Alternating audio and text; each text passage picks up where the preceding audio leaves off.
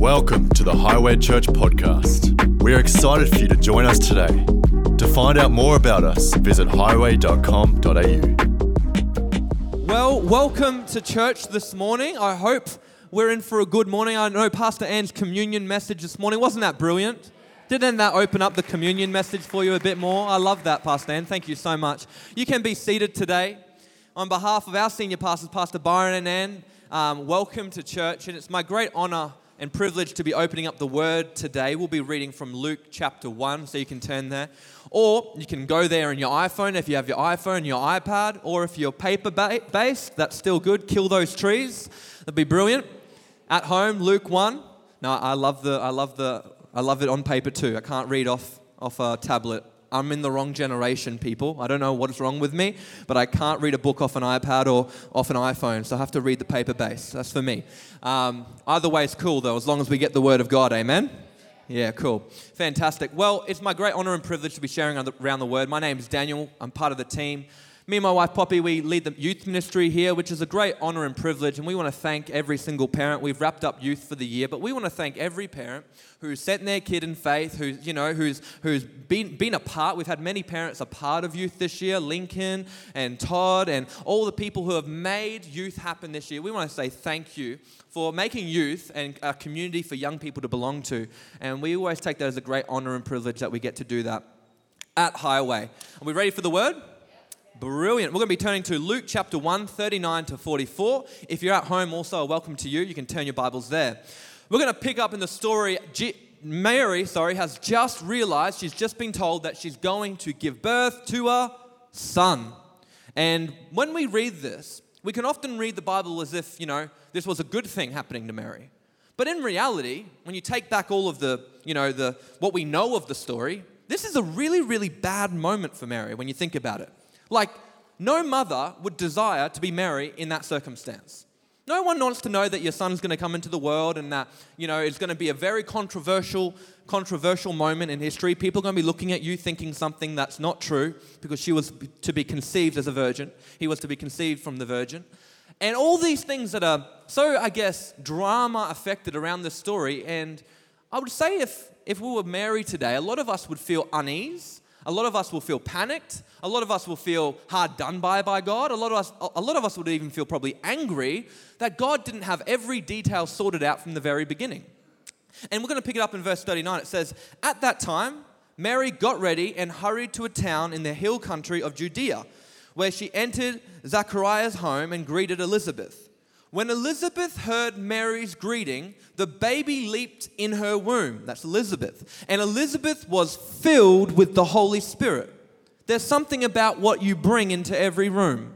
That when you carry something that's beyond you, something that's not uh, from your natural perspective, who knows that the Holy Spirit connects with people in the room that you walk into? That something can leap within the people that surround you. Verse 42 In a loud voice, she exclaimed, Blessed are you among women, and blessed is the child you will bear.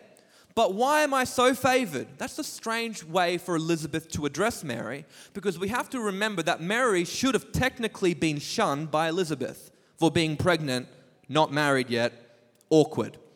So she goes from being this shunned woman that Elizabeth should have pushed away to being something that leapt within Elizabeth, saying, Hey, there's something more at play than what we see here.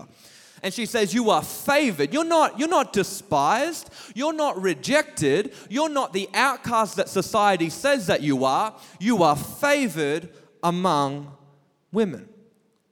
That the mother of my Lord should come to me. As soon as the sound of your greeting reached my ears, I love this part, the baby in my womb leaped for joy. Today's message is titled, The Joy Set Before Us. The Joy Set Before Us. Have you ever had something that looked like bad news actually turn out to be good news? We've had those moments where you get a report and it looks like bad news, but it was actually a blessing in disguise that that report came the way that it did. Who's thankful for those moments where God turns those bad reports into good reports? Where society and people around you, even at home, people that surround you can say what they want, but God is working something together for your good. Have you had those moments? Mary was carrying something that people assumed was bad news. Your life right now could be carrying something that you, the people around you, would assume is bad news. Maybe it's your story. Maybe it's your past. Maybe the things that are happening right now in your world. People are saying that's bad news for you. That's terrible that have. But God is in the business of bringing good news from bad news. He's in the business of turning all things together for his good. Come on, when was the last time you thanked God for the bad report that he turned for good? When Mary could have been, she could have been cynical. God, why did you do this to me? God, why, why, how come this is happening? How come you haven't let everybody know that what I'm saying is true? Uh, that I, I was chosen by you to give birth to a Savior of the world. Why can't everybody just know? Why do I have to be despised? Why do I have to be outcast? Why do I have to be this woman from Nazareth who has no financial stability, no family support around me? It doesn't say that people gathered around her, it says that she went there by herself. Nazareth, one of the lowest socioeconomic places in the region. She had nothing going for her, which was perfect for God. You see, everything points to the situation being a bad turn of events. Who knows that in your life, sometimes everything points to the situation looking so, so bad. But God has a way of making things work. We better get thankful sometimes for the bad in our life. We better we, we have to learn, and this is this is not the most, you know, we're not gonna get many amens for this, but we better learn to praise God in every season. We better learn to praise God before we see breakthrough.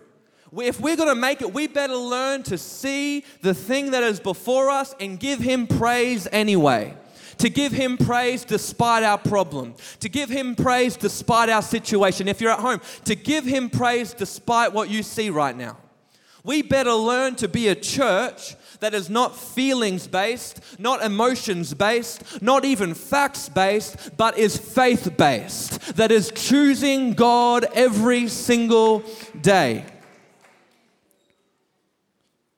You see, when Mary walked into Elizabeth's house, something entered the room that was beyond Mary. When you walk into the rooms and into your workplaces, into your week, something enters your week, the room, the family situation that is beyond you, that is beyond your power or your strength. See, Mary couldn't see it physically. They couldn't see. All they knew was that she was pregnant. They could see that. They could see the bad thing, but that nobody could see the good thing that was taking place. Elizabeth couldn't see it, but gee, she felt it. Sometimes you don't see it, but oh, you can feel it in your heart. If you have faith that's ready to receive, you can, you can feel it in your heart before you even see it. Isn't that what the Bible says faith is? Joseph couldn't see it. But again, God came to him. We better have a faith that is not feelings based.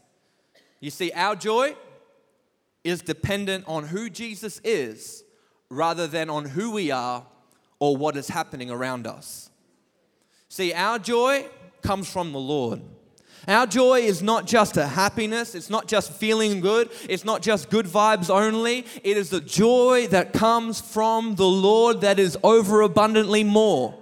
It is a joy that is not found in anything else, anyone else, other than the King of Kings and the Lord of Lords.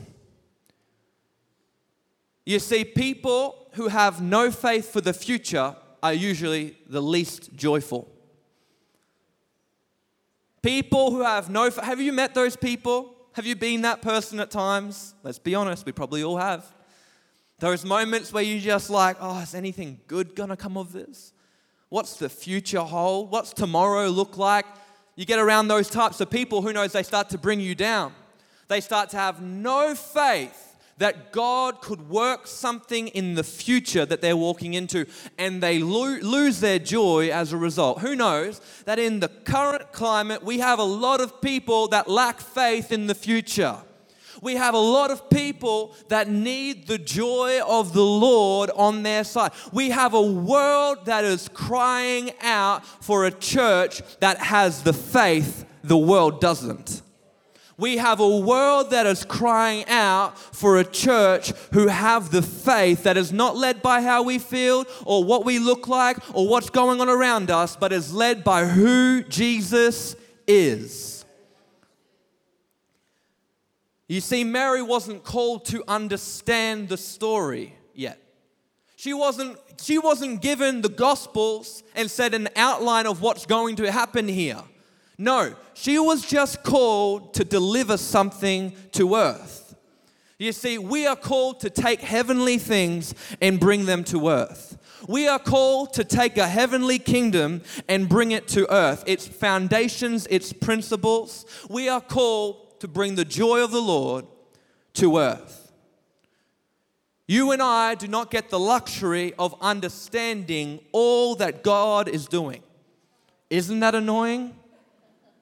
Don't you wish you could Google what is God up to right now? Search, get it. You know, we Google, you know, I was thinking about this the other day. Like 30 years ago, I'm pretty sure people could just say anything because nobody's going to check the facts in the book. You know what I mean? You have, no one's going to go to the library, check the facts that was given. But if you say anything today, kids on their iPhone straight up, like, no, that's wrong. I found a source here. It's not right. I was like, gee whiz. Here we go. But the thing is, is that we don't like not knowing what God's up to. And Mary had no clue what God was doing. All she knew is that she was going to deliver a Savior. All we have to know is that we have been commissioned by God to deliver something into every room we walk into. Galatians 5:22 to 23 says this. But the fruit of the spirit is love, joy, peace, patience, forbearance, self-control. But joy. Have you ever noticed that fruit is it just a, a fruit tree will bear fruit. Doesn't have to try to bear the fruit. Who's picky with their fruit? I am picky with my fruit. You can even ask Poppy. I'm very picky when it comes to selecting the fruit that I want to eat. So I have no shame in walking into Coles and grabbing the apples and seeing if there's any bruises or anything like that. It got a little bit awkward around COVID time, but you'll have to forgive me. But the avocados, you know, checking to make sure they're good. There's nothing worse than grabbing a piece of fruit, it looking great on the outside, only to be rotten on the inside. I remember one time I bought a toffee apple, sugar coated apple. It's got to be good, yeah? And I remember this, I bought this toffee, um, this toffee apple and I bit into it. it. Looked great on the outside. This fruit looked phenomenal. Sugar coated. I was like 13. I loved it. And I remember I bit into the half of it. And lo and behold, I pulled out a worm, half a worm and a rotten apple on the inside. And I remember thinking, it looks so good, but really it was rotten. There's no use having fruit that looks good on Sunday if it doesn't come to fruition on Monday. There's no use having the fruit that looks good but isn't good. No use having a sugar coated Christianity that's only good to look at but not good to use in the moments when you need it most. There's no good having a faith that's good and polished and we can make sense of everything if in the moments where you have no light, in those moments where you have no answer, it can't be the fruit that produces uh, something in your life. See, what taste is the fruit in your life leaving to those around you? Are you bringing something into the, Mary brought something into the atmosphere that affected Elizabeth's life she encountered the power of the Holy Spirit, church. What's not to say that when you bring the fruit of God, the joy of the Lord into the situation, oh, there's a world that's crying out for it. What's not to say that people will pick up on the sense that there's a that there is a spirit that is different to you, and it's not the spirit of the world, it's the spirit of the risen King. You see, fruit that's connected to the branch just grows. Only fruit that's disconnected begins to die. It's the fruit of the Spirit. If we want to grow joy in our life, get connected to the life source, the Spirit of God. If we want the fruit of the Spirit, if we want joy beyond our understanding, joy despite our circumstance, joy despite what we see, then we had better get connected to the power of God. The fruit of the Spirit does not come from you attempting to grow it. Does not come from doing it in your own strength. It comes from relying on the Holy Spirit to lead and guide your life. Fruit, you know where the seed starts? You know where seeds grow in the dirt. We realize that, hey. So when the Holy Spirit gives us the seed of the, the fruit, and our situation looks bad and it looks dark and it looks dirty, it's in those places that the fruit of the Spirit grows best. Do we understand that? That when, when, when, we, when we're in a dirt situation, when we're, you know what you throw on it? You throw manure on dirt and makes, when you're in a crappy situation, God can use the seed of His Spirit to produce something in your life that you can't grow in your own strength. When you have the seed of the Spirit living in you, it can produce in all seasons because God can work all things for your good. The touch of the Spirit brings forth the fruit. Brings forth the fruit.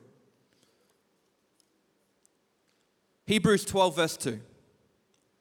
Fixing our eyes on Jesus the pioneer and perfecter of our faith, for the joy set before him endured the cross.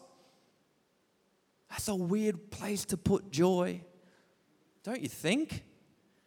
That's a strange place. For the joy before him? Let's just take a moment to read that scripture. For the joy. This is the example that we have to live by as His church, as His hands and feet. That Jesus, for the joy set before Him, endured. That something was beyond, that He looked forward to, that He anticipated, that pulled Him through what He was about to endure so that we could be saved. For the joy set before him, he endured the cross, scorning its shame, and sat down at the right hand of God, throne of God. Could it be that the joy that is before you is greater than the pain that surrounds you? Could it be in our world, if I can have the band back up, that the joy that is before you is greater than the pain that surrounds you? We have a joy set before us, church. You see, joy causes us to look forward in the future with an anticipation that God is moving. Joy causes us to look forward and not backward. Who knows that if you spend too much time looking into the revision mirror rather than the windscreen, you're going to crash pretty quickly. There's a reason why the revision mirror is small and the windscreen is big. It's so that you can keep your eyes moving forward so that you don't collide into things all along the way. And the same thing is with God. Our faith needs to be pointed forward towards the joy set before us in every circumstance. There's the joy of the Lord in every moment. Have you been in those moments? I remember one time I was I had just lost my license. I had had a seizure. I was how old was I? 22, I believe. And up, I just lost my license for a year. And you know, like that's a big thing for that age. And I'm like, I was trying to get down uni, I was involved with youth here, and it just meant that pretty much I was very, very limited in what I could do, A, for God, but also to um, finish my degree. So I'm catching trains and buses, and anybody who does that day in, day out, I respect you. Um, that is like a great thing that you do. But I hated it, hey. I'm not a public transport person. And I remember I'm sitting there and I'm just down in the dumps. I'm sitting there at this, at this train station, and I am literally angry with God. I'm like, God, I've got a connect group I'm trying to run for youth. I've got parents who aren't willing to drive their kids to the connect group. I've got youth this, I can't connect with kids. I'm throwing all these reasons at God why I should still have my license, why He should just make me better and I wouldn't have to lose it and then it would be effective for Him. And I'm throwing all these reasons at God and then I feel God's Spirit just say, Get up, and pray. And I'm sitting at the train station at like peak hour, and I'm like, no, I'm not going to get up and just walk around and start praying. He's like, no, no, get up and pray. I remember in that moment, something like sparked in me and said, No, no, I've got to do this to get my head in, in, in the future, not where I'm at. That if I sat here wallowing in where I'm at, if I sat here stuck where I am with this bad report, I would never get to see the good thing that God wanted to do. I remember as I got up, I just started like real quiet, just started praying and started praying to God. I'm sort of walk because I walk when I pray. I'm like a phantom walker. You may not be, but I am. I just walk all. You ask the youth team. I'll walk all around this building. I have no shame when I pray. I walk, and so I'm walking everywhere, all over this platform. And then I just felt something just break. I felt something just click. It was just a moment, and I remember this this joy came over my heart. I was like, hey, I don't. I may not have my license but I'm still in a place where I can impact youth in this generation. I'm still in a place where I can start to lean on God here. I'm still in a place where I can go to God and I can say, God, make a way where there doesn't seem to be a way. God, use my weakness and turn it into my strength. God, take this moment and use it to build something in me. And as I started to walk on this platform, I sort of just start to feel like something just break in my heart that God was actually doing something through the season that I was walking through. And instead of just going through or getting through the season, I use that season as a time to build my trust in God. And there's been moments where I've done that, and there's been moments where I haven't. I'm not perfect at all. But the truth is, each and every one of us go through seasons where we've done that and where we haven't. But what would, what would, we, what would happen if we chose to make every season bear fruit in our life? To choose to make every season do something in our hearts? You see, Nehemiah 8:10, for the joy of the Lord is your strength. Joy is not how I feel right now, it is faith for the future. It was for the joy set before Jesus that he endured humanity. Could you imagine being divine and having to put up with mere humans? He was fully God, fully human, but still people, problems. It was for the joy that he humbled himself. It was for the joy set before him that he was born in a manger. It was for the joy set before him that he hung on the cross. It was for the joy set before him that he became obedient to death. But it was for the joy set before him that he rose. You see, joy helps us endure the temporary to bring forth the eternal of God. And I just pray that in this moment, God's joy would do something in your heart. That the bad news the place, the dirt that covers your life right now, would produce the fruit of joy. That the dirt and the grime and the mess that may cover your life, whether you're at home or in the room, that God's joy would bear fruit right now in this season in your life. But He can do it. God can do it. Mary was just a girl in Nazareth, and God said, You can carry my spirit. You can carry my presence. Did we know that we carry the presence of God? That just as Mary walked into the room, you walk into your week and you have a choice to make.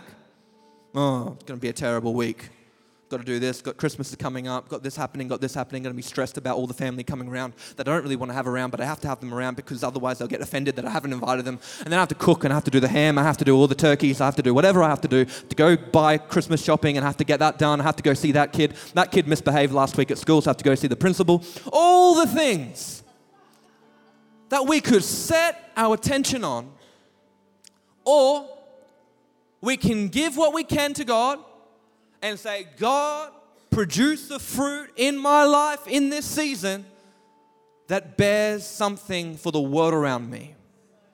I choose joy. I choose joy. The Holy Spirit can produce the fruit in your heart. Do you feel weak? Do you feel tired maybe by this year or last year? Do you feel like you have faith for the future. You see, church, there is a joy that is set before us, and his name is Jesus. There is a joy that is set before us, and his name is Jesus. We cannot get used to the name. We cannot get complacent with the name. We cannot get used to being able to cry out to the name of Jesus because it is a good name.